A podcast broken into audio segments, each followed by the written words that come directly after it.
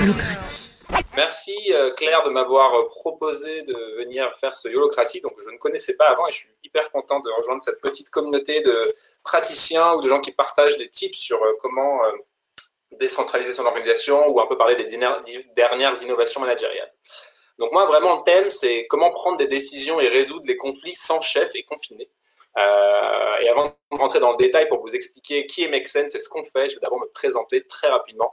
Alors moi je suis à un poste, alors chez MakeSense nous n'avons pas vraiment de nom euh, de poste, c'est, enfin, en interne, on en a pour l'externe, tout le monde est un peu directeur, et cetera. Du coup ça dépend avec qui on parle. Donc moi mon titre c'est Change Manager. Euh, concrètement vous allez comprendre ce que je fais. Là, pendant la présentation, moi je coordonne notre modèle de gouvernance partagée chez MakeSense. Euh, et j'ai la chance de faire de la formation en interne sur les postures individuelles, type autour de la communication non violente, comment euh, s'inspirer euh, des pratiques du coaching pour euh, gérer des personnes euh, qu'on embarque, et cetera. Parce que j'ai une certification de coaching et je suis euh, également euh, formateur en externe auprès de managers et d'organisations sur ces sujets. Euh, et on fait de l'accompagnement d'organisations aussi. Et voilà, puis je suis aussi médiateur en interne dans les grandes lignes. Et euh, si ça vous intéresse, je pourrais vous en dire plus, plus, plus tard. Alors, MakeSense, qui est-ce ? euh, Alors, moi j'aime bien, vu qu'on est dans la thématique de l'organisation décentralisée, c'est pour moi hyper important de parler de la raison d'être. Et chez nous, c'est d'inspirer et d'outiller les citoyens, les entrepreneurs et les organisations pour construire ensemble une société plus inclusive et durable. Et pour ça, je dirais, on a un peu trois cibles. Euh, d'une part, les citoyens, à qui on permet d'agir concrètement sur les enjeux qui les touchent. On organise beaucoup d'événements, on organise des... des programmes pour que les citoyens puissent eux-mêmes euh, s'embarquer.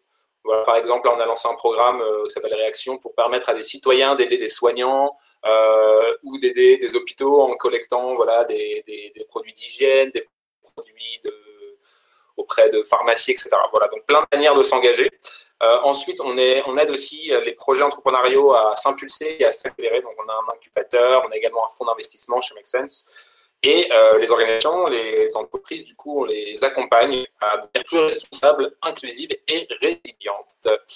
Euh, donc voilà, depuis deux mille treize, euh, voilà, quelques, quelques chiffres sur ce qu'on a fait. On a développé vingt-six communautés de collaborateurs engagés, euh, autour, notamment autour de, de, euh, de sujets de la responsabilité sociale et environnementale, comme par exemple Vinci, qui est un de nos clients et qui a... Euh, fait voilà, une communauté sur l'éco-conception, donc des personnes en interne qui poussent l'éco-conception, donc qui sont formées euh, pour ça. MakeSense anime cette communauté d'ambassadeurs de l'éco-conception en interne. Donc voilà, on a plein de programmes d'entrepreneuriat, des collaborations start-up en groupe, et puis aussi des offres autour de comment réinventer, réinventer sa gouvernance. Donc nous, MakeSense, combien on est ? On est cent personnes réparties dans sept bureaux euh, à travers le monde. On est à Paris, Mexique, Pérou, deux pays en Afrique, Côte d'Ivoire, Sénégal. On est également au Liban et aux Philippines. Euh, donc, on est à peu près cent personnes, soixante, soixante-cinq en France. Donc, on est vraiment une organisation internationale. Euh, jusqu'à aujourd'hui, on a engagé, alors là, c'est un peu des vieux chiffres, mais autour de cent trente, cent cinquante mille citoyens qui participent à des événements et euh, six mille projets d'entrepreneurs, alors soit en intrapreneuriat ou des projets d'entrepreneurs euh, en dehors d'un, d'un groupe qui ont été accompagnés par MakeSense et plus de deux cents clients. Voilà. Quelques chiffres de plus, donc nous on a été créé en deux mille onze, euh, on est, alors la M E S, je dirais qu'on a cette structure juridique, notamment une association qui était là à l'origine, donc c'est pour ça que nous on, en interne on parle de budget, on ne parle pas forcément de chiffre d'affaires, donc voilà on a fait quatre millions de budget l'année dernière et je sais que les gens aiment bien savoir ça, quatre-vingt-dix pour cent de notre budget provient de prestations et de sponsoring d'entreprises généralement, donc vraiment on est dans une démarche de, euh, de vendre des, des, euh, des missions. Bon, voilà pour cette petite intro sur qui je suis, ce qu'est MakeSense. Et maintenant, on va rentrer directement dans le détail de notre modèle d'organisation, ce pourquoi vous êtes venus. Euh, peut-être petite historique de, de l'histoire de MakeSense. Donc, j'ai dit en deux mille onze, on a été créé. Donc, ce qui est intéressant dans l'histoire de, de MakeSense, c'est qu'à la base, donc les personnes qui ont fondé ça, Christian et Leila, en fait, ils ont fait un petit voyage, un petit tour du monde pour euh, essayer de mettre en lien des entrepreneurs sociaux qui avaient des challenges avec, qui avaient besoin d'aide en fait, par exemple pour euh, trouver un nouveau nom pour leurs produits, lancer une campagne de marketing sur leurs produits, vraiment autour de l'entrepreneuriat social, de trouver des volontaires qui pouvaient les aider. Donc ça a commencé en créant des ateliers de, euh, de brainstorming, de créativité, et cetera. Euh, et petit à petit en fait, MakeSense s'est développé autour de ça, donc vraiment autour de cette communauté, donc vraiment dans notre A D N, il y a cette sorte de communauté, et ça a vachement marqué en fait notre mode de fonctionnement qui était très euh, amical, euh, en toute détente, un peu qui veut euh, prend euh, le lead pour euh, lancer des projets, et cetera. Donc voilà, on MakeSense s'est structuré, s'est développé. Je dirais qu'à peu près en deux mille seize, il y a eu les premiers tests de pratique d'autogouvernance, euh, donc à l'échelle de différentes équipes. Certaines équipes ont testé par exemple la sollicitation d'avis, j'en parlerai après. Euh, une autre équipe a testé l'autodétermination des salaires, euh, et cetera, et cetera. Néanmoins, en deux mille, et on avait un board euh, de bénévoles euh, qui était composé de vingt bénévoles qu'on sollicitait pour des décisions stratégiques. Euh, et voilà, on s'est rendu compte à cette période-là à peu près qu'on avait un peu du mal à prioriser des décisions qui impactaient l'ensemble de l'organisation. Donc, dur de prioriser et de prendre des décisions un peu à l'échelle de l'orga, et ça crée des conflits, des tensions, et cetera. Donc, en deux mille dix-sept, il y a une équipe projet qui s'est dit « ça suffit, nous voulons changer ça ». Et euh, voilà, ils sont pas mal inspirés, ils avaient lu le bouquin de Frédéric Laloux, « Reinventing Organizations », ils ont aussi euh, été euh, inspirés par pas mal de gens qu'ils ont rencontrés, donc Frédéric Laloux, euh, voilà, Alexandre Gérard de Chronoflex, maintenant que c'est le groupe, s'appelle Groupe Innovon. Euh, et également, on a été accompagné par Olivier Pastor, qui est fondateur de l'université du Nou. Euh, par exemple, pour accompagner cette équipe projet à designer un nouveau modèle de gouvernance décentralisé.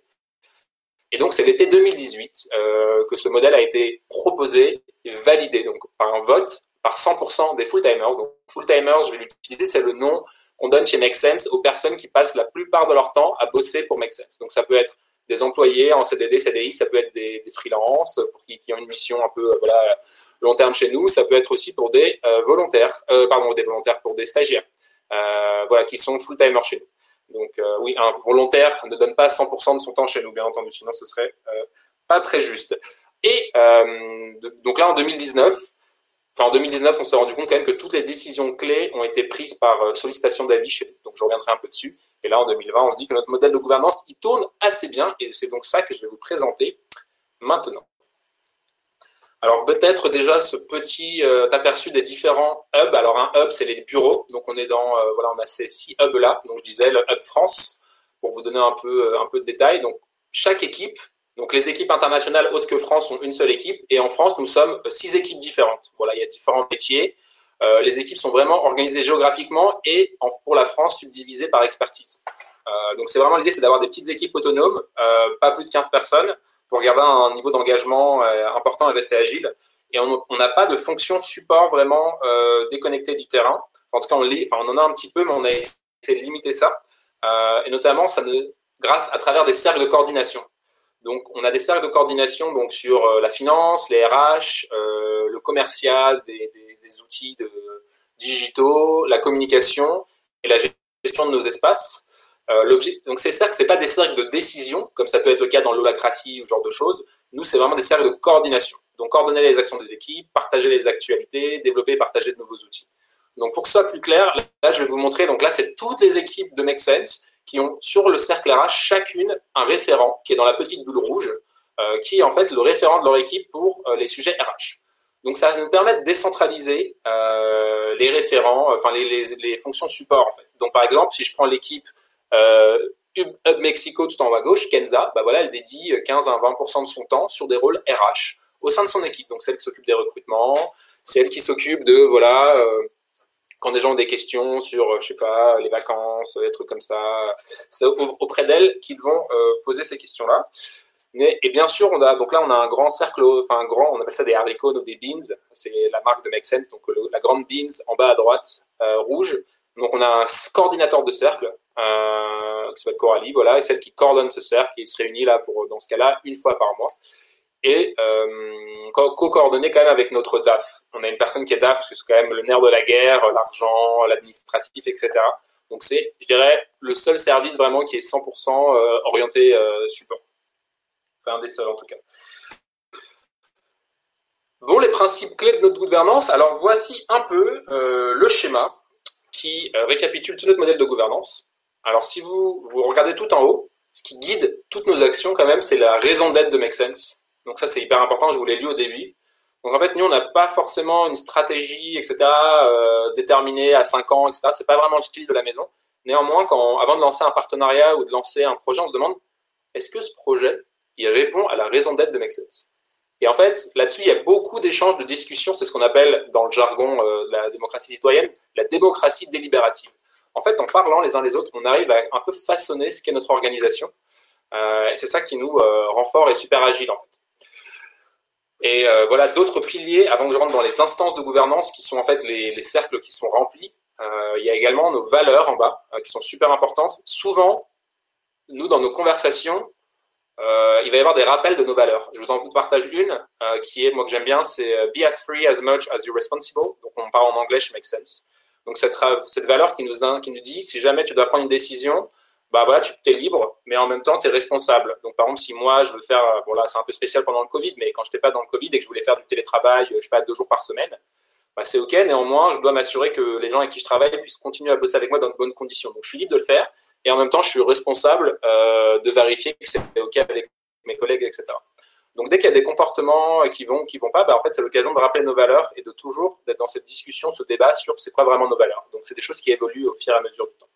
Et là, vous allez voir, je vais vous présenter plein de process, plein d'instances de gouvernance, et cetera. Mais néanmoins, le truc hyper important, c'est d'avoir la confiance qui règne entre nous tous. Parce que parfois, on n'arrive pas à euh, respecter cent pour cent de nos process et tout. Mais en fait, s'il y a la confiance qui règne avec tout le monde, bah, ça fait que ça continue de bien marcher. Donc ça, tous ces process, en fait, sans la confiance, ne marcheraient pas. Ceci étant dit, je me focalise maintenant sur euh, la forme au milieu, donc le haricot qui est bleu. Euh, les deux process d'autogouvernance chez nous, d'auto self-management, appelez ça comme vous voulez, chez nous, c'est euh, la sollicitation d'avis. Euh, ce qui fait que chez MakeSense, préparez-vous, attention, n'importe qui peut prendre n'importe quelle décision sur n'importe quel sujet à partir du moment où il respecte le processus suivant. Solliciter l'avis euh, des personnes qui sont impactées euh, par les conséquences potentielles de sa décision. Solliciter l'avis des personnes qui ont plus d'expérience que lui ou qui, ont, qui sont expertes sur le sujet de sa décision. Donc une personne, chez nous, quand elle veut prendre une décision, elle peut le faire, néanmoins, elle doit solliciter l'avis de ces gens-là. Je vais revenir un peu après sur le détail sur comment ça marche concrètement. Euh, et bien entendu, bah, si jamais des gens ne sont pas d'accord avec des décisions, et cetera, eh bien, il est possible d'avoir, on a des processus de résolution de conflits. Donc je ferai un focus après dessus, plus spécifique. Donc ça, ce sont nos deux mécanismes d'autogouvernance qui font que sans chef, chez MakeSense, il est peu, nous arrivons à prendre des décisions et à fonctionner.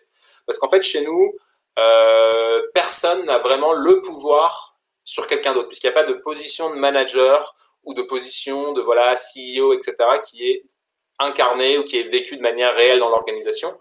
Euh, et donc, ça fait que n'importe qui a le même pouvoir de décision que n'importe quoi, que n'importe qui d'autre.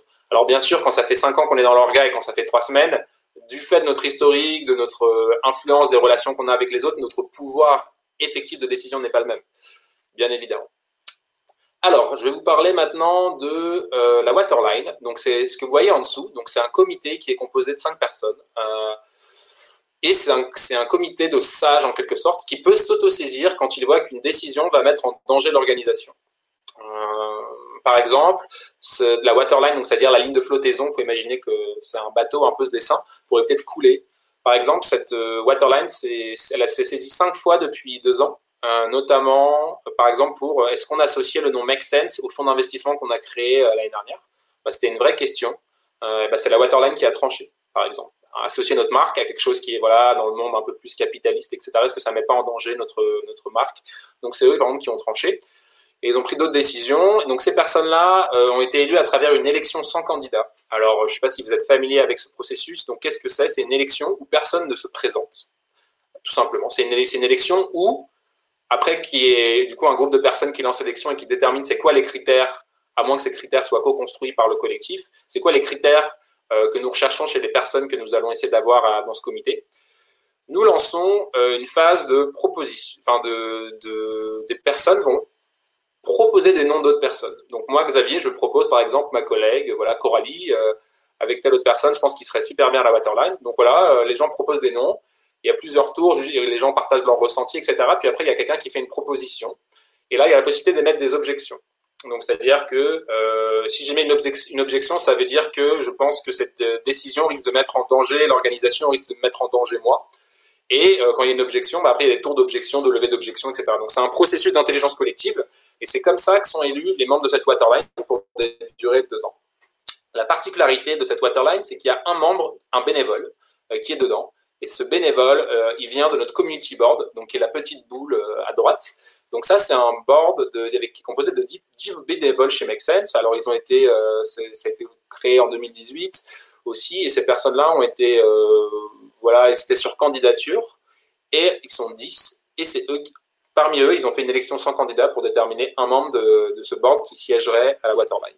Donc, ce board-là nous a servi notamment à solliciter l'avis de la communauté sur des sujets, euh, parce qu'on a beaucoup d'un, ouais, on a beaucoup d'activités avec les citoyens, comme on l'a vu avant, euh, et en fait, c'est avec, cette, c'est avec ce, ce board-là notamment que nous discutions beaucoup sur euh, comment adapter nos programmes, notre, euh, nos projets, solliciter leur avis, et cetera. Donc, euh, voilà pour ce board. Ensuite, on a deux boards sur le côté, le Process Committee. Alors voilà, c'est un peu, si je devais comparer ça à dans une grande boîte, c'est un peu le, la conformité. Donc, c'est le, l'organe qui est en charge de s'assurer que le modèle de gouvernance fonctionne, que les règles sont respectées, et qui est là aussi, qui a aussi le mandat de pouvoir faire des micro-ajustements sur les différents mandats des instances, le fonctionnement de la sollicitation d'avis, et cetera.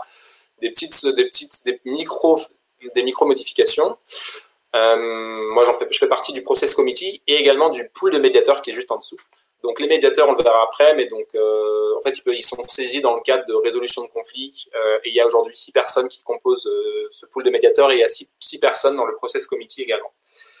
Voilà, donc peut-être hein, quelque chose d'important, c'est que la sollicitation d'avis chez nous, euh, ça, n'importe qui, donc peut prendre n'importe quelle décision, mais sur des sujets qui ont un impact sur l'équipe ou sur l'organisation, il faut être chez MakeSense depuis six mois. Donc, si moi je viens d'arriver chez MakeSense, je peux pas changer la stra- enfin, je peux pas changer euh, un truc qui impacte tout le monde. Après, il est possible que je le fasse, mais en étant en binôme avec quelqu'un qui est là depuis plus de six mois. Donc voilà, c'est une manière un peu de nous protéger. Néanmoins, euh, toutes les décisions chez nous se prennent en sollicitation d'avis, en fait. Même si je veux acheter un crayon, je caricature, bah, je suis censé demander l'avis, euh, je ne sais pas, de mes collègues, notamment pour mutualiser, faire des achats mutualisés. Donc, on est, c'est vraiment utilisé comme un outil d'intelligence collective. Euh, donc voilà, c- ces processus-là nous permettent vraiment de décentraliser le pouvoir. Euh, et tout ça ne peut fonctionner vraiment que quand les gens... Euh, Vraiment, ils se connaissent bien. Donc, on verra un petit peu, je parlerai de l'accompagnement sur la formation aux postures et tout ça. C'est assez important parce qu'on peut parler de cinquante mille process, mais en fait, si les gens n'incarnent pas certaines choses, certains comportements, certaines valeurs, mais en fait, ça ne marche pas tout ça. J'y reviendrai plus tard. En attendant, les étapes de la sollicitation d'avis, euh, comment ça marche ? Donc, le porteur de la décision décide quelle personne il sollicite. Donc, il peut solliciter l'avis des personnes via Slack. Donc, nous, on utilise beaucoup le logiciel de messagerie interne Slack en créant une chaîne là, dédiée, par exemple. Exemple, décision, euh, voilà, Xavier passe au quatre cinquième. Euh, je crée une chaîne Slack, je mets l'avis dedans, enfin, euh, je mets les personnes qui sont mon référent R H, la personne qui me suit, parce qu'on a, on a un peu des, si vous voulez, on a, on a pris le rôle du manager, on l'a découpé en plein de, plein de rôles, plein de casquettes différentes. Et donc, chez nous, on a ce qu'on appelle un, réfé- un référent opérationnel qui nous accompagne pour nos objectifs, et cetera. Ça peut être n'importe qui dans l'organisation. Donc, voilà, je peux le mettre dans la boucle pour le solliciter pour passer au quatre cinquième. Euh, voilà, puis d'autres personnes avec qui je bosse pour voir si ça impacte mes missions et tout. Donc, je demande l'avis de ces personnes-là, euh, eux, ils me partagent leurs leur avis, et euh, moi, je prends ma décision. Et je la mets à jour sur notre outil. Euh, alors là, je vais, vous part... je vais vous présenter un outil qu'on utilise, euh, qu'on utilise donc c'est sur Airtable. Je ne sais pas si vous êtes familier, c'est, un, c'est une sorte d'Excel, un mélange entre Excel et Trello euh, en ligne. Donc, c'est euh, voilà, un outil de gestion de base de données. Et euh, voilà comment ça marche. Donc là, euh, le petit un a disparu. Euh, bah écoutez, c'est pas grave. Là, vous voyez l'écran, il y a un petit Other Decision. Bah, en fait, quand je clique ici, euh, je peux en fait choisir le template qui va me permettre de faire ma sollicitation d'avis. Donc nous, on a différents templates. On a un template pour je veux changer de rôle, et cetera. Je veux changer mon temps de travail. On a un autre template pour les décisions un peu globales, générales. Donc la personne crée son, sa décision euh, et il va indiquer euh, voilà euh, en quoi cette décision nourrit la raison d'être de MakeSense, euh, les valeurs, euh, c'est quoi les, les bénéfices, c'est quoi les risques, les l'avantage de cette décision, c'est qui les personnes que je veux solliciter, euh, c'est qui les, les experts euh, que je veux solliciter. Euh, donc voilà, on peut mettre des, on peut mettre des, on peut taguer les gens, et cetera. Et ça envoie des notifications automatiques sur Euh, sur notre Slack interne. Euh, on a une chaîne Slack spéciale dédiée pour euh, s'assurer que tout le monde sache que des décisions sont en train d'être menées. Alors attention, cette, euh, dans cet outil Airtable, ça peut paraître assez lourd. On le fait uniquement pour les décisions que nous jugeons importantes d'être euh, partagées à tous. Euh, donc dans un état, dans une, une optique de, de, de, de transparence. Donc clairement, c'est pas toutes les décisions, sinon on se tirait une balle dans le pied, clairement. Euh, voilà, donc là, vous avez, vous voyez un petit peu cet outil. Donc là, je vous ai présenté un onglet de décision. Les autres onglets, en fait, ça fait partie de notre dashboard MakeSense. Donc en, en, Dans d'autres organisations, on appellerait ça un E R P. Euh, E R P, voilà, donc nous, c'est assez cool. Donc, dans l'onglet Contact, n'importe qui peut avoir accès au, au mail, au téléphone de quelqu'un, savoir dans quelle équipe il est. Euh, on a d'autres, euh, on a aussi donc des, des répartitions de, par équipe, des, des répartitions par cercle. Qui est dans quel cercle, qui est dans quel organe de gouvernance, c'est quoi les objectifs de ces cercles, enfin, un peu les périmètres qui sont décrits là-dedans. On a également notre raison d'être et notre vision qui sont écrits euh, par, au niveau global de MakeSense, mais également pour chacune euh, des équipes qui sont écrites dans cet onglet-là. Donc voilà, c'est vraiment un, un E R P euh, interne quoi, qui fonctionne assez bien. Euh, quelques exemples peut-être. Euh, ah oui, on m'avait posé... Claire m'avait demandé de préciser un petit peu euh, combien de temps les gens ont pour répondre. Alors, euh, ça dépend. Ça dépend un peu. Alors, idéalement, on préconise que les gens aient deux à trois semaines pour faire un retour sur une sollicitation d'avis. En pratique, ça arrive parfois que nous, on veuille réagir dans l'urgence et euh, parce que voilà, on a vu un truc, on veut être agile. Bah, voilà, parfois, les gens ont quelques jours seulement pour répondre et euh, bah, parfois, ça clash. Parfois, ça clash et c'est normal. Donc, tout collectif, euh, c'est dur que tout le monde soit d'accord tout le temps. Et l'idée de la sollicitation d'avis, c'est vraiment pas d'atteindre des consensus euh, parce que le consensus, nous, on pense que c'est un peu mou et que ça marche pas très bien. Donc, on préfère vraiment cette démarche un peu autoresponsabilisante où les gens euh, lancent des décisions et par contre, s'ils ne respectent pas les process, bah, attention, le process committee veille au cas. Euh, et les gens, euh, voilà. Ouais, du coup, Claire, dit... tu voulais dire un mot ? Ouais, je rebondis parce qu'il y a une question peut-être qui est directement liée. Enfin, il euh, y a Manon qui demandait comment déterminer qui est impacté, notamment quand tu émets ta sollicitation d'avis. Elle dit notamment, on peut facilement considérer que pour toute décision, tout le monde sera impacté. Donc, typiquement, comment est-ce que tu as...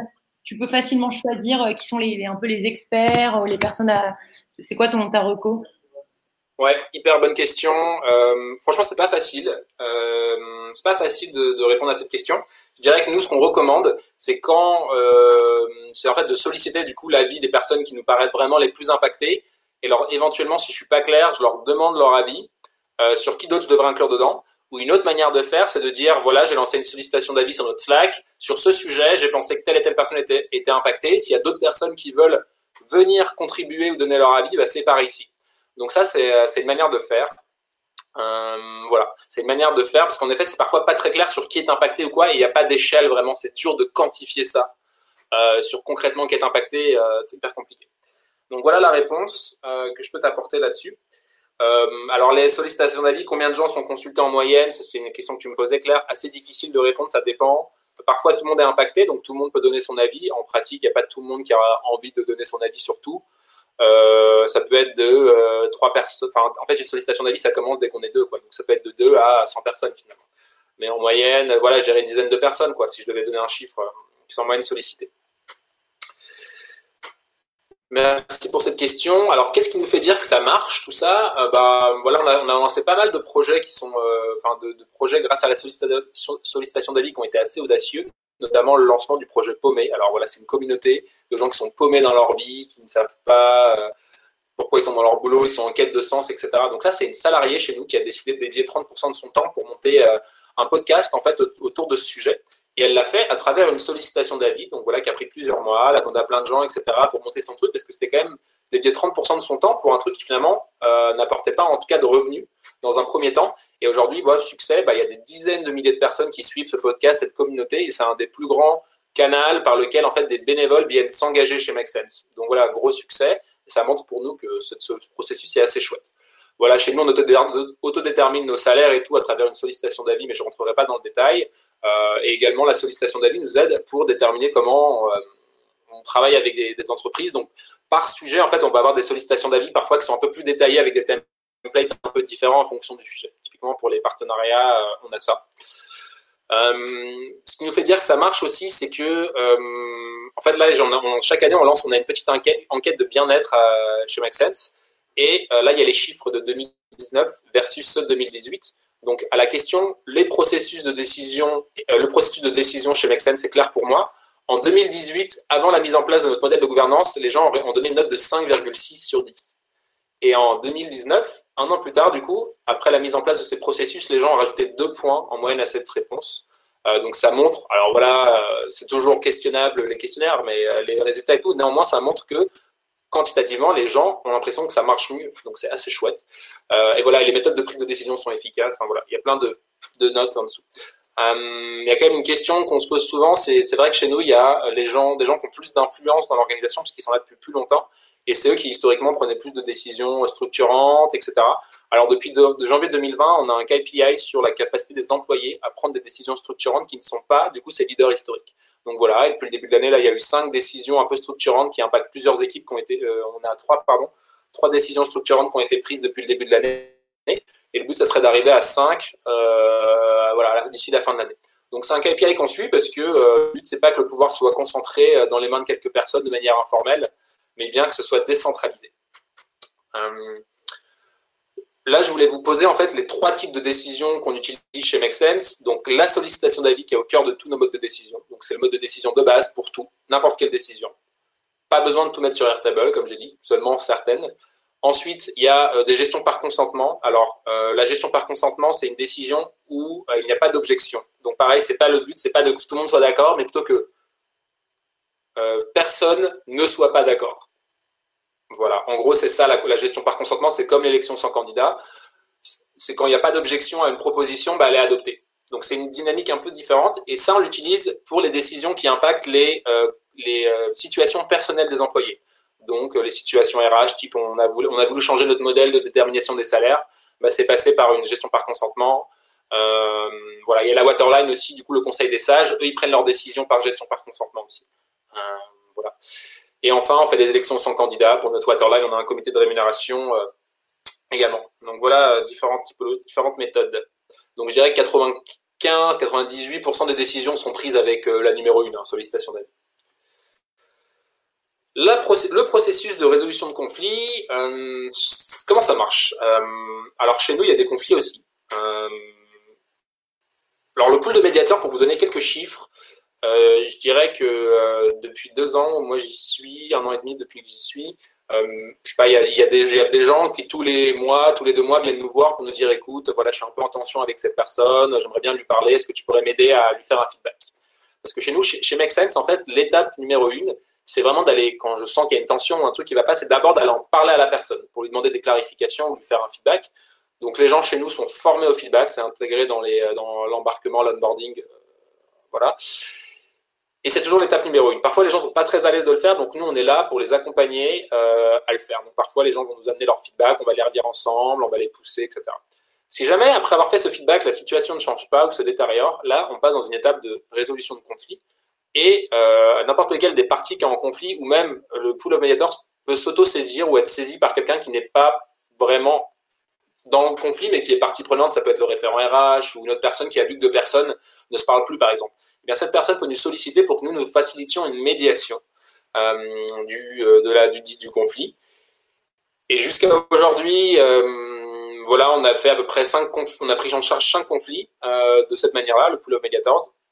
Euh, les médiateurs, on a été formés, alors on n'est clairement pas des médiateurs professionnels, on n'a pas cette prétention. Alors, on a été initié à ça, voilà, avec une petite formation d'une demi-journée. On aimerait bien se muscler un peu plus euh, là-dessus, parce qu'on sent parfois qu'on est un peu démunis, euh, et ou externaliser parfois des médiateurs externes. Donc là, on est un peu en réflexion là-dessus. Et si jamais, par contre, le conflit n'aboutissait pas de manière satisfaisante pour les deux parties, eh bien, il y a une étape trois. C'est l'intervention dans le conflit de la Waterline. Euh, voilà, donc euh, elle, elle peut s'auto-saisir par exemple si elle, si elle juge que c'est important, ou nous on peut la saisir si on juge que le conflit n'avance pas suffisamment le pool de médiateurs. Euh, voilà, par exemple là, pour vous donner un exemple de conflit, il y a eu, en fait il peut y avoir des conflits sur les valeurs, quelqu'un qui selon nous ne respecte pas les valeurs de MakeSense, donc des comportements, et cetera. Quelqu'un qui en gros ne respecte pas les engagements qu'il a pris, sinon au niveau de ses rôles, et cetera. Et puis ici, il peut y avoir des conflits sur l'organisation, donc je ne suis pas d'accord avec certains designs ou certains, certains processus. Euh, là, pour vous donner un exemple, il y a eu un, quelqu'un a proposé un processus de, de redéfinition de notre vision moyen terme, donc voilà notre vision à trois ans. Euh, et ben, la personne n'a pas été d'accord, une personne n'a pas été d'accord, du coup elle est rentrée en conflit avec cette euh, définition de la vision, et ces personnes-là se sont retrouvées, du coup ils ont fait une étape une, ils se sont parlé directement, et cetera. Et aujourd'hui, c'est en cours. Euh, donc on a formalisé un process toujours dans une optique de euh, décentralisation du pouvoir et de la résolution des conflits pour que les gens puissent se débrouiller par eux-mêmes, parce que c'est quand même ça le but, euh, que les gens soient autonomes euh, et que voilà, en fait c'est important que les gens sentent euh, la difficulté que c'est de, de résoudre des conflits et tout ça. Euh, genre, question ? Peut-être, ouais, il ouais, y en a Il y en a eu, si, si, il y en a eu plein. Euh, on, va, on va revenir après parce que sur le sujet de la prise de décision. Juste pour rester dans le sujet de la résolution de conflit, il y a eu une question, c'est est-ce que la, la waterline elle peut s'auto-saisir, par exemple, dans un, dans un cas de, de conflit euh, un peu latent qu'elle peut constater? Euh, oui, elle peut s'auto-saisir, euh, elle peut s'auto-saisir, euh, carrément. C'est, aujourd'hui, c'est pas arrivé qu'elle s'auto-saisisse sur un cas de conflit, parce que le pool de médiateurs se, se saisit, et puis en fait, on se parle tous, enfin, on est, il y a une atmosphère assez familiale, amicale chez nous, donc euh, quand il y a quelqu'un, enfin, un conflit latent, enfin, majorité des gens sont au courant, même si on est cent, euh, voilà, on, on le sent, on le sait. Donc généralement, le pool de médiateurs, on est quand même assez proactif euh, pour ça, donc euh, on, se, on le fait. Néanmoins, si parfois la résolution du conflit n'est pas satisfaisante pour la waterline, elle peut s'autosaisir. Là, par exemple, il y avait une équipe qui était un peu en difficulté. Donc, c'était un peu compliqué pour le pool de médiateurs de résoudre une, la, le fait qu'une équipe soit en difficulté sur des fonctionnements un peu transverses, et cetera, commerciaux, R H, et cetera. Bah là, la waterline s'est autosaisie pour définir en fait un processus d'accompagnement de cette équipe en déterminant en fait des références sur chacune de ces thématiques clés et que en fait il y ait des réunions régulières, que les personnes qui les aident, elles soient, elles soient intégrés dans les rituels d'équipe et tout pour aider les gens à progresser là-dessus. Donc voilà un exemple d'intervention de la waterline en autosaisie. Okay. Voilà, bah, les bénéfices, il y en a plein. Et oui, c'est dur à mettre en place et on n'est pas, on est loin d'être, on est loin d'être encore hyper fin. On est satisfait de ce qu'on a, mais on sait qu'on peut faire mieux. Donc voilà, on va peut-être faire appel à des accompagnements externes là-dessus suite, suite au prochain numéro de Holacratie MakeSense. Peut-être l'année prochaine. Euh, Alors là, j'arrive vers la conclusion un peu de cette présentation, peut-être les facteurs de succès de notre modèle. Euh, bah, comme je disais, en fait, il y a un embarquement, donc euh, on essaie de franciser un peu chez MakeSense parce que la culture euh, startup euh, a tendance à trop angliciser et vu que nous, on a quand même pour objectif d'être inclusif, voilà, on, on a c'est un peu cette difficulté entre l'anglais et le français. Donc dès que quelqu'un arrive chez MakeSense, euh, à peu près tous les trois mois, il y a un embarquement de deux jours complets. Donc toutes les personnes passent par deux jours complets d'embarquement. Il y a pas mal de formations en posture, des infos de base sur MakeSense, euh, et cetera. Euh, et notamment là, les gens sont formés euh, voilà, aux méthodes un peu lean startup, la communication non violente. Donc c'est moi qui fais ces introductions-là sur une demi-journée. Et c'est des, c'est des promos qui sont entre dix et quinze personnes à peu près, allez, entre huit et quinze personnes. Donc euh, notamment en faisant tomber les masques pour que les gens parlent de leurs émotions, parlent de qui ils sont vraiment, de leurs aspirations profondes, de leurs craintes, et cetera. Il y a vraiment un espace qui est ouvert chez MakeSense dès l'embarquement pour se montrer euh, tel qu'on est et en fait être accepté tel que l'on est puisque nous, on croit vraiment que c'est en étant soi-même chez MakeSense qu'on peut réussir à, à faire grandir l'organisation. Si on joue à un petit jeu et à se cacher derrière un masque, et ben en fait, ça ne marche pas vraiment, on a remarqué. Donc, c'est vraiment la culture chez nous. Ben voilà, on forme les gens au feedback et tout ça. Et, et comment on maintient ça dans le temps? Eh bien, ben, il y a les process de résolution de conflits, il y a nos valeurs que les gens rabâchent dans les discussions quand on voit que quelqu'un est un peu border. On fait pas mal de tours de météo aussi en début de réunion quand on a envie de le faire. Et les, donc, vraiment, on est, moi, j'aime bien sortir du « salut, ça va ?»« Ouais, ça va ». Super. Ben en fait, cette question, elle a pour moi zéro intérêt euh, parce que en fait, j'ai appris zéro information. Par contre, si je fais un tour de météo pour demander alors comment on se sent, là, on prend cinq minutes, chacun parle de comment il se sent, ben, ça permet de comprendre, ah ouais, cette personne-là, elle a eu un truc difficile, peut-être je ne vais pas trop euh, lui rentrer dedans pendant la réunion, je vais essayer d'y aller plus mollo afin de voilà, mieux travailler ensemble. Donc en fait, en étant en lien avec ses émotions, ça permet finalement de mieux comprendre les besoins des uns et des autres et d'essayer de travailler bah, dans de bonnes conditions, dans la joie et de manière plus efficace. Donc, c'est vraiment ça que nous défendons chez MakeSense. Et euh, pour conclure sur le modèle d'organisation de MakeSense, je voulais vous partager un petit cas d'actualité sur la gestion du COVID, de la crise du Covid, comment on a fait. Euh, bah en gros, nous, comme, comme beaucoup, on a eu l'annonce euh, voilà, par notre président euh, sur euh, ce qui allait se passer. Euh, il y a eu un peu un branle-bas de combat. Alors, nous, on avait déjà l'habitude du télétravail. Néanmoins, euh, il y a eu cette décision qui a été prise avec euh, plusieurs personnes du cercle R H qui sont sollicitées, Euh, qui sont coordonnées pour qu'on passe à cent pour cent de télétravail. Et en bonus, l'idée, c'était d'accompagner ça avec des actions concrètes pour que les gens puissent travailler dans des bonnes conditions, parce que chez nous, il y a des gens qui sont dans des petits apparts, à deux, des studios, euh, donc un doit travailler dans la salle de bain, l'autre dans un salon. Comment on fait pour aider ces gens-là aussi qui sont dans des conditions pas évidentes? euh, bien voilà, par exemple, on a fait plein de newsletters, enfin euh, une par jour pendant les deux, pendant les dix premiers, dix premiers jours. Là, par exemple, c'est moi, donc c'est moi, euh, qui expliquait, euh, que je, je suis assez sensible aux, aux conditions d'ergonomie pour bien travailler derrière un ordi. Euh, comment travailler dans des bonnes conditions sans se faire mal au dos, et cetera euh, chez soi. Donc voilà, il y a plein de petits conseils. Il y a d'autres conseils sur euh, comment ne pas tomber un peu en déprime, en angoisse pendant le confinement avec euh, voilà, toutes, euh, toutes les news anxiogènes qui tombaient, euh, et cetera, et cetera. Et on a pris une autre décision qui était peut-être un peu plus, euh, enfin qui peut être considérée comme difficile. Donc chaque année, nous, on se verse des primes euh, à peu près en mars par rapport aux résultats de l'année, de l'année précédente. En deux mille dix-neuf, on a fait une super bonne année. Donc là, on était censé se verser des primes au mois de mars. Et en fait, euh, collectivement, donc par euh, une sollicitation d'avis menée, par, non, par une gestion par consentement, pardon, menée par une personne du cercle R H et notre D A F, là, il y a eu la proposition, euh, cette proposition a été co-construite avec les différentes personnes chez nous, les référents R H et d'autres qui voulaient euh, rentrer dedans, euh, de faire, de geler les primes. Donc, euh, nous avons gelé les primes euh, qui nous étaient dues sur l'année deux mille dix-neuf, les salariés, et c'est une, une décision qui a été, voilà, ça, ça s'est fait en asynchrone, donc la décision a été postée en ligne. Euh, voilà, sur Slack, en disant voilà la proposition, la co-construite comme ci, comme ça. On voulait cinq jours pour objecter, et en fait, des gens ont posé des questions de clarification et tout, mais finalement, il n'y a pas eu d'objection et tout le monde, euh, on est parti sur ça, gel des primes euh, chez MakeSense. Euh, donc, pas de versement de primes. Du coup, Xavier, je, je me permets de rebondir parce qu'il y a eu une question tout à l'heure, un peu sur ce, dans cette veine-là, euh, de Mathieu, sur euh, en cas de crise économique, alors c'est un, c'est un peu osé, vous baissez tous les salaires, vous licenciez, qui vous vous endettez. Enfin, en gros, si jamais vous avez ce cas de figure, euh, bah, un peu à l'aune de ce que vous avez dû vivre et euh, proposer le gel des salaires, euh, à ton avis, comment vous feriez ? Ouais, alors déjà, le, la baisse des salaires est interdite en France, petit euh, rappel réglementaire. Donc, quand même, l'idée chez MakeSense, c'est que toutes les décisions soient en, en accord avec la réglementation. Euh, alors, en effet, ça a été mentionné. Alors, je ne vous ai pas présenté là, mais euh, en effet, on a eu le, la partie de comment on passe en activité partielle chez MakeSense, parce qu'on a été vachement impacté par le Covid. On fait de la formation et de l'événementiel, de la facilitation. Donc, clairement, bah, tout a été annulé, ou on a fait quelques trucs en ligne, mais euh, on n'était pas, pas beaucoup de, de perspectives de rentrée d'argent. Donc, ce qu'on a fait, c'est qu'il y a une sollicitation d'avis qui a été menée encore par euh, deux personnes sur euh, comment on faisait euh, pour finalement réduire collectivement notre temps de travail. Euh, il y a eu la proposition de réduire le temps de travail de manière euh, significative. Néanmoins, vu qu'il y avait un budget d'aide par l'État, et cetera, on a décidé de se mettre euh, entre trente et euh, cent pour cent d'activité partielle en, sur, chez les gens, chez MakeSense, en fonction de leurs activités. Euh, Et donc là, ça montre que euh, ça s'est passé, ça s'est fait par un processus de sollicitation d'avis. Donc, deux personnes ont porté ça. Elles ont proposé un processus pour y arriver en disant bah, « Dans telle équipe, c'est les référents R H qui organisent des réunions, sollicitent les avis des gens. Après, nous, on récolte tous les avis. » Ils ont fait une présentation, ils ont présenté la synthèse de tout ce qu'ils ont reçu et ont fait une proposition. Et les gens ont réagi en disant ouais, « Moi, ça me dit, moi, ça me ça, ça me va, ça, ça me va pas, blablabla. » Et après, du coup, la proposition a été entérinée.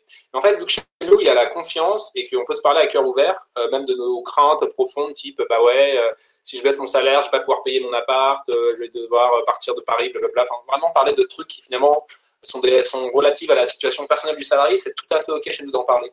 Donc oui, il pourrait arriver que euh, nous décisions, euh, après la crise, de baisser tous, de, passer, de réduire tous notre temps de travail. Peut-être que même des gens, ça ne leur ira pas, donc ils décideront de quitter MakeSense. C'est possible et ça pourrait se faire, alors c'est pas prévu aujourd'hui. Euh, le licenciement, comment ça marche ? hum, C'est une question complexe, je pense qu'on n'est pas encore hyper bon là-dessus, euh, parce que c'est hyper difficile, comment être transparent sur un licenciement, en même temps tu vas pas euh, licencier quelqu'un un peu à la vue de tous, c'est un peu la walk of shame, comme on dit en anglais. Donc c'est des sujets assez délicats. Aujourd'hui, donc je disais, chaque personne a un référent opérationnel et un référent R H, et donc c'est ces deux personnes-là qui vont être en lead aujourd'hui euh, pour mener ce processus. Théoriquement, je dirais, alors c'est soit ces deux personnes-là, ils vont parler avec la personne en disant bah écoute, ça fait des mois qu'on en parle, que si ça marche pas, tu continues à faire les mêmes erreurs, blablabli, est-ce que c'est un bon match pour toi ? euh, Peut-être que tu devrais réfléchir à quitter MakeSense, il y a peut-être d'autres choses qui t'intéressent plus, blablabla. Donc c'est des discussions qui se font comme ça en fait, et c'est comme ça en fait. Donc, alors il y a eu des licenciements, euh, voilà, pendant les périodes d'essai, et cetera. Euh, quand ça marche pas, enfin licenciement en rupture, pardon, euh, fin de période d'essai, pardon. Par contre, quand c'est après, c'est un peu plus euh, challenging. Donc ça passe. Donc là, quatre-vingt-dix-neuf pour quatre-vingt-quinze pour cent des cas, c'est une rupture finalement qui se fait un peu à l'amiable ou un départ qui se fait à l'amiable euh, chez MakeSense. Euh, néanmoins, ça pourrait arriver. Et s'il y avait un licenciement par la waterline, ça pourrait se faire, ça ne s'est pas encore fait. Euh, mais du coup, une résolution de conflit où ça aboutit pareil, c'est la waterline qui tranche et qui décide de licencier quelqu'un. Voilà, là, le mandat pour le faire. Euh, moi, je voulais vous, vous, que vous repartiez avec trois conseils pour vous lancer sur ces, sur ces, ces thématiques. Comment amener mon orga euh, vers plus de décentralisation de la prise de pouvoir. Donc, premièrement, bien les, vous nourrir sur ce qui existe sur le sujet. Bon, rester en lien avec euh, Holacratie, clairement. On a fait un guide avec le Move. Enfin, le Move a créé un guide auquel MakeSense a contribué. S'appelle En chemin vers de nouvelles formes d'organisation. Donc, il y a le lien dans le P D F. J'imagine que Claire vous enverra le P D F. Vous pourrez cliquer dessus. C'est sur le site du Move, c'est un guide euh, voilà, qui fait cent pages où on partage plein de trucs assez concrets, MakeSense, euh, voilà, il y a Enercop, euh, les Amanins, euh, plein d'autres, euh, d'autres, d'autres acteurs, donc euh, c'est assez cool. Bien, bien évidemment, l'université du Nous, je vous invite à aller les consulter, ils ont plein de fiches sur la gestion par consentement, les élections sans candidat et tout qui sont assez bien faites en open source, ils proposent des formations aussi qui sont très cool.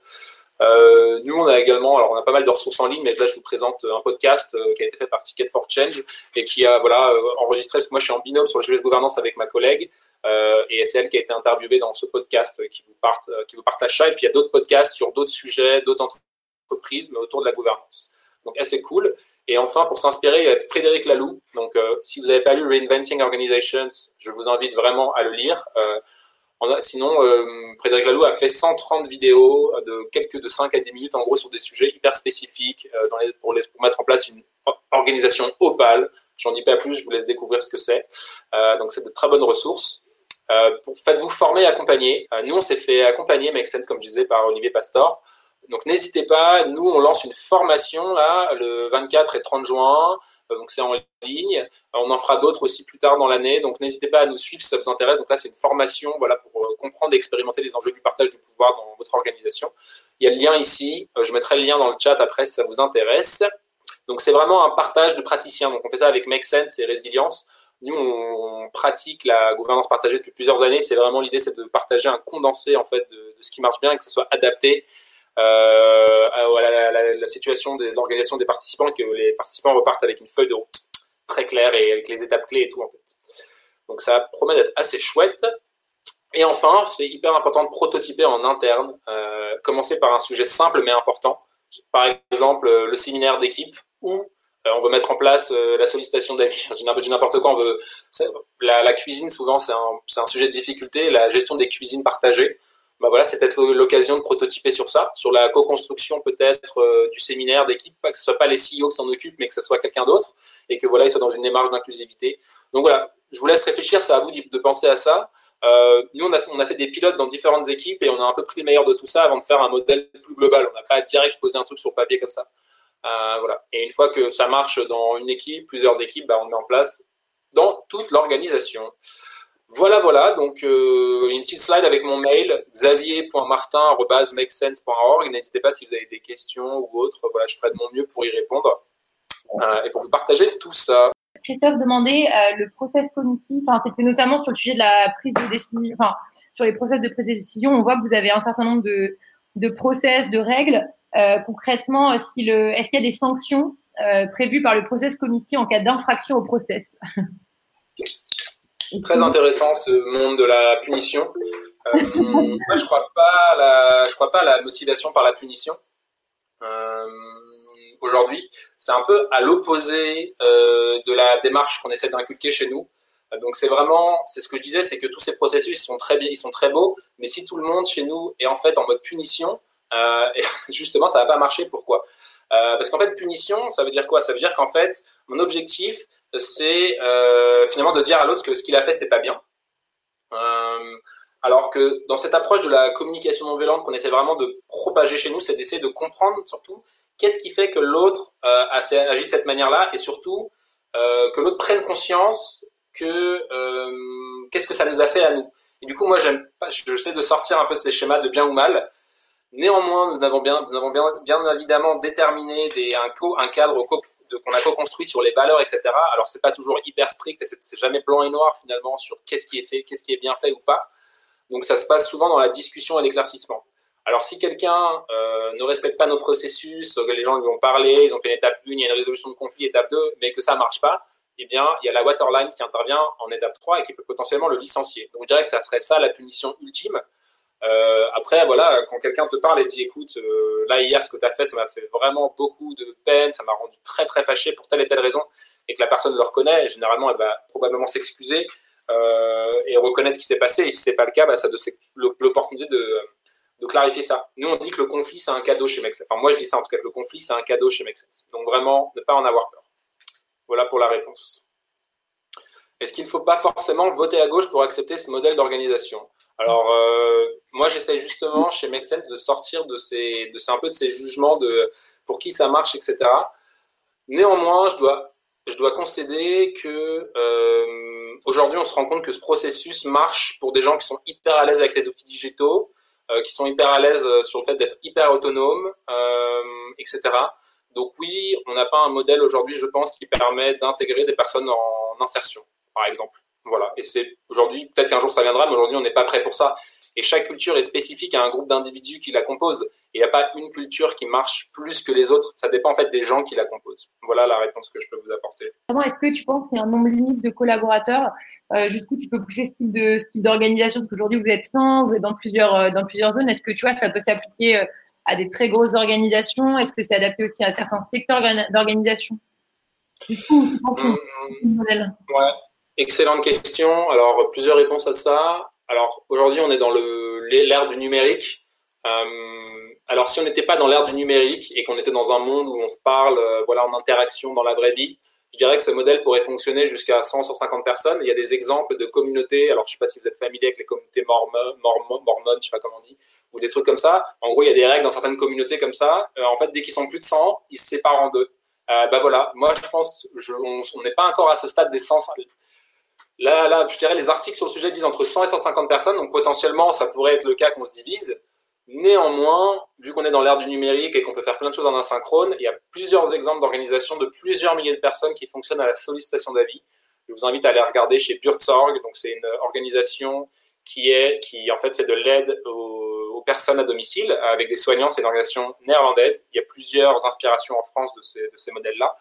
Euh, bien, euh, eux, ils sont, je sais pas, ils sont huit mille, neuf mille, et ben ils fonctionnent à la sollicitation d'avis. Alors, ils sont dans des, dans des équipes ultra autonomes sur le terrain à quinze, mais le C E O, euh, parfois, il fait des décisions ultra transverses en sollicitation d'avis. Il poste un gros truc sur leur euh, blog interne, il prend les commentaires de tout le monde, et à la fin, il regarde ce que ça sort et il balance sa décision. La sollicitation d'avis, c'est pas le consensus, hein. Tout le monde n'est pas hyper content. À la fin, il y a toujours des gens pas contents. Et c'est OK. C'est OK de vivre avec le, le désaccord et en fait une possibilité, et c'est OK. Euh, voilà, puis un autre exemple de boîte, A E S, c'est une boîte qui était dans l'énergie. Alors, ils ont fait de la sollicitation d'avis, c'était dans international, je crois qu'ils étaient neuf à dix mille aussi. Alors, ils ont arrêté parce qu'il y a un changement de direction qui est devenu un modèle plus traditionnel euh, du capitalisme et du contrôle. Donc, je crois qu'ils ont arrêté de la sollicitation d'avis. Mmh. Mais bon, nous, on, évolue, on évoluera s'il y a besoin. Hein. De toute façon, c'est comme ça que MakeSense fonctionne. On a un laboratoire euh, de, de, d'innovation managériale et organisationnelle. Donc, euh, je suis assez convaincu qu'on arrivera à, à s'organiser. Dans l'ordre d'un consentement, euh, comment tu définis le time-out pour un consentement? Parce que tu disais deux à trois semaines, mais est-ce que euh, ça peut être plus s'il manque juste une personne ou s'il y a une personne qui ne répond pas? Ouais, euh, alors, plusieurs réponses. Alors, je dirais théoriquement, dans la manière dont ça a été fait, la gestion par consentement euh, et les élections sans candidat, telles que ça a été proposé par l'Université du Nou dans leurs fiches, outils, et cetera sur leur site, généralement, à la base, c'est des, c'est des outils à faire en présentiel. Euh, donc, ça, mais nous, on est sans faire une gestion par consentement sur un sujet, nous, ça pourrait prendre plusieurs semaines euh, si on était en présentiel. Donc voilà, donc nous, on le fait en asynchrone. Donc, on sait un peu, je dirais, un hack de, de certains process de, de gestion par consentement. Donc, nous, il y a des limites. Euh, voilà, si des gens… Euh, alors, il y a deux trucs, parce que là, t'as, si les gens bah, réagissent pas dans les temps, bah, tant pis pour eux. Voilà, ça, c'est la, ça, c'est la réponse réelle, je dirais. Et euh, je dirais deux à trois semaines, c'est bien si le temps, les gens ont le temps de réagir sur deux à trois semaines. Sur le sujet du Covid, tout le monde était au taquet sur ses Slack et tout, et on savait que les gens allaient répondre. Donc voilà, il y a des moments un peu de crise où les gens en fait se mobilisent et se priorisent, et ça peut être rappelé par les référents, et cetera, dans des différents différents channels jusqu'à ce que les personnes voient. Mais parfois, quand les gens contribuent pas, bah voilà, hein, c'est qu'ils n'avaient pas le temps, pas l'envie, pas l'énergie, et euh, voilà, c'était pas leur leur moment. D'accord. Alors autre autre question, c'est euh... c'est quoi, selon toi, les plus gros problèmes auxquels vous faites face quand on voit que ça marche bien, il y a énormément de, ça génère pas mal d'innovation et de, pas mal de frugalité, mais euh, c'est quoi le, les principaux problèmes que tu observes pour autant et sur lesquels, enfin, vous essayez de vous attaquer aujourd'hui? Ouais, euh, plusieurs. Je dirais que chez nous, on est assez potes. Euh, donc voilà, comment tu rentres en conflit avec tes potes? Comment tu instaures une, euh, en fait, des, des moments de discussion formalisés où tu vas finalement te parler de choses assez sérieuses? Euh, et qui pourrait, en tout cas, quand tu commences ça, te dire bah, ça va impacter la relation interpersonnelle que j'ai avec ces gens-là. Donc, je dirais que ça, c'est un premier challenge. Comment rendre le conflit un peu politiquement correct chez nous? Donc, euh, voilà, c'est un sujet. Euh, d'autres sujets, c'est que bah, la sollicitation d'avis, c'est quand même un processus qui demande beaucoup de responsabilisation individuelle. Donc, comment tu accompagnes des gens qui manquent de confiance en eux, de manque d'estime en eux, pour porter des décisions qui impactent tout le collectif? Voilà. Question philosophique, est-ce que n'importe qui est censé prendre une décision qui impacte tout le collectif? Point d'interrogation. J'ai pas la réponse. Néanmoins, on a envie de se donner les moyens pour faire ça. Et je dirais que nous, notre modèle de gouvernance aujourd'hui est quand même assez com- enfin, voilà, complexe et réservé à des gens qui ont certaines compétences. Du coup, c'est pas méga inclusif euh, aujourd'hui, je pense. Euh, voilà, donc on se questionne un peu comment rendre ça plus inclusif, comment mieux solliciter les gens qui composent notre communauté. Alors aujourd'hui, on fait beaucoup de choses sur le numérique, donc qui est de facto exclusif. Euh, donc voilà, plein de questions, des débats philosophiques, on en parle chaque année. Et, euh, et voilà, c'est des, des choses avec lesquelles on reste. Donc je dirais, euh, voilà un peu les challenges principaux que j'identifie. Cool. Euh, une question un peu en lien aussi, enfin, euh, ce modèle de prise de décision, donc, euh, y a, avec la sollicitation d'avis, on voit, ça nécessite de formaliser euh, explicitement euh, quelle, quelle est, no- quelle est notre, euh, quelle est l'idée qu'on a, de solliciter des gens précis. Euh, Damien demande, est-ce que le, ce mode de prise de décision alourdit la charge de travail des collaborateurs euh, par rapport à d'autres modes que tu aurais pu expérimenter, ou est-ce que, euh, enfin voilà, est-ce que, ou est-ce que, le, le, on va dire, le jeu en vaut la chandelle, quoi, si jamais ça, tu considères que ça alourdit. Alors, carrément, le jeu, le jeu en vaut cent mille fois la chandelle. Pourquoi ? En fait, la sollicitation d'avis, en fait, ce, que dit, ce qui est hyper important, ce que, disent, ce que dit Frédéric Laloux, un des grands théoriciens euh, du sujet, c'est qu'il est important que les gens, les employés, les personnes qui bossent, ressentent, vivent les côtés sympas du boulot, l'impact sympa, mais aussi l'impact désagréable des décisions. Parce que, en fait, quand tu as un C E O qui prend une décision, c'est hyper facile de lui cracher dessus. Quand on a notre président en France qui fait des décisions qu'on n'aime pas, c'est hyper facile de dire « ah, j'aime pas ci, j'aime pas ça ». Mais qu'est-ce que vous, vous feriez à sa place ? Ben, je peux vous assurer que c'est pas si simple que ça. Euh, et chez nous, on le vit au quotidien, en fait. Donc, en fait, ces processus permettent une adhésion sur le long terme aux décisions qui sont prises. Alors oui, ça peut prendre plus de temps à mettre en place, parfois, même si je remarque que dans la réalité, je ne pense pas. Néanmoins, euh, ça, ça, ça crée de la cohésion quand une décision comme ça difficile est prise. Ça crée de la cohésion chez nous et non pas de la division ou de la frustration. Donc en fait, sur le long terme, c'est ultra bénéfique, ultra, ultra bénéfique. Il y a un vieil adage africain que partage souvent l'université du Nou, c'est « tout seul, on va plus vite et ensemble, on va plus loin ». Et j'avoue que nous, euh, ça nous parle beaucoup. Ça nous parle beaucoup. J'ai vu une petite question sur le, le lien entre ce modèle-là et l'anarchie. Euh, très rapidement. Alors nous, notre modèle, c'est un mélange entre euh, les entreprises, enfin voilà, la sociocratie et euh, voilà les entreprises opales telles que décrites par Frédéric Laloux. Euh, alors la sociocratie, c'est un peu, je dirais, alors je suis pas un expert, alors s'il y a des experts ici, je suis désolé, mais l'anarchie, c'est quand même assez lié avec euh, la sociocratie. Je pense que l'anarchie est assez mal connue, euh, notamment sur ses, euh, qu'est-ce que ça veut dire, et cetera. Il y a pas mal de côtés un peu négatifs. Alors finalement, c'est des processus aussi de décision euh, avec euh, comment décentraliser la prise de décision au plus près du terrain, c'est quoi les, les cercles de coordination et tout. Donc, c'est vachement lié à la, à la sociocratie. Je vous invite, pour ceux que ça intéresse, à lire plus sur le sujet. Peut-être encore deux dernières questions. Euh, il y avait une question d'Aurélien sur, euh, alors, qui fait le lien avec un peu tes, tes, tes facteurs clés pour pouvoir euh, chaque, enfin, que chacun puisse y a un peu essayer de mettre en place si le modèle l'a intéressé. C'est, euh, selon toi, c'est quoi euh, qui, enfin, qui décide finalement de diffuser et de... et de, de cette pratique, ces process dans l'organisation finalement, et une fois que tu as prototypé sur un petit sujet, ce serait quoi le, la bonne manière de faire pour que, pour que ça puisse fonctionner? Alors la question se pose dans une organisation autre que MakeSense, c'est ça? Bah oui. Ok. Donc comment faire? Bah, oulala, c'est, une, c'est une question ça de, pour consultants en, transforma- en transformation organisationnelle, il y en a sûrement dans la salle, euh, peut-être qu'ils seront meilleurs que moi pour répondre. Euh, Franchement, c'est un peu le classique du. Alors nous, on aime beaucoup. Nous, on a une culture très entrepreneuriale chez nous. C'est la, ce qu'on appelle le Lean Startup. Donc Lean Startup, c'est quoi ? C'est que j'ai une idée, je crée, je, j'en parle à quelques. Donc là, sollicitation d'avis, j'en parle à quelques personnes, et cetera. Je crée un proto, donc un M V P, Minimum Viable Product. Je lance. Euh, je fais des. Donc là, c'est par exemple, je lance, je sais pas, le, le création du séminaire en co-construction. Euh, voilà, le truc se passe. Je récolte des feedbacks, des, des apprentissages des uns et des autres. Après, bah, on se dit « ah ouais, c'était super, mais bon, il y avait quand même ça à améliorer. Bah, » là, on lance une V deux, euh, on fait une V deux, on voit comment ça se passe, et cetera. Puis après, on se dit « ah, c'était super, c'est quoi le next step ?» Donc voilà, ce qui compte dans ces moments-là, c'est de s'assurer que j'ai le mandat de décision qui m'est donné par l'autorité suprême dans l'organisation. Donc souvent, ça va être un, un board ou un conseil euh, pour qu'il me donne le mandat d'avoir la, de, de prendre des décisions là-dessus. Donc vraiment, s'assurer que j'ai la délégation du pouvoir pour faire ces décisions. Parce que si je ne l'ai pas, Euh, ça peut être assez difficile. Donc là, c'est trouvez-vous un pote en haut de la pyramide pour vous aider à le mettre en place. Voilà, je dirais dans la majorité des organisations, la bonne technique.